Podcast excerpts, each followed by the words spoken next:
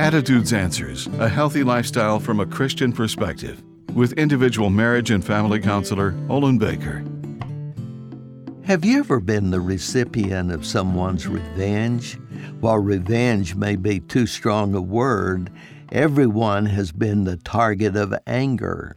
There are several ways to seek revenge other than aggressively inflicting physical harm because that would be out of character for you. Withholding affection and refusing to communicate is a passive aggressive means of getting even. While your spiritual and moral values prohibit you from being unfaithful in return, the pain you feel at the moment drives the need for retaliation rather than forgiveness.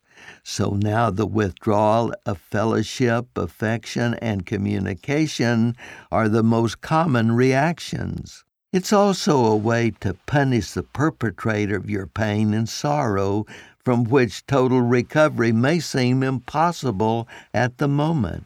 Yet God offers help. Blessed are those who mourn, for they shall be comforted. This is a difficult but necessary first step toward forgiveness and hopeful reconciliation. I'm Olin Baker.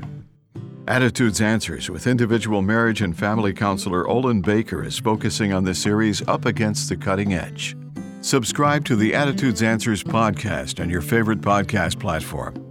For a free transcript of today's show or to learn more, call 713 664 1475. You can also read this and previous programs at attitudesanswers.blogspot.com. And thanks for listening.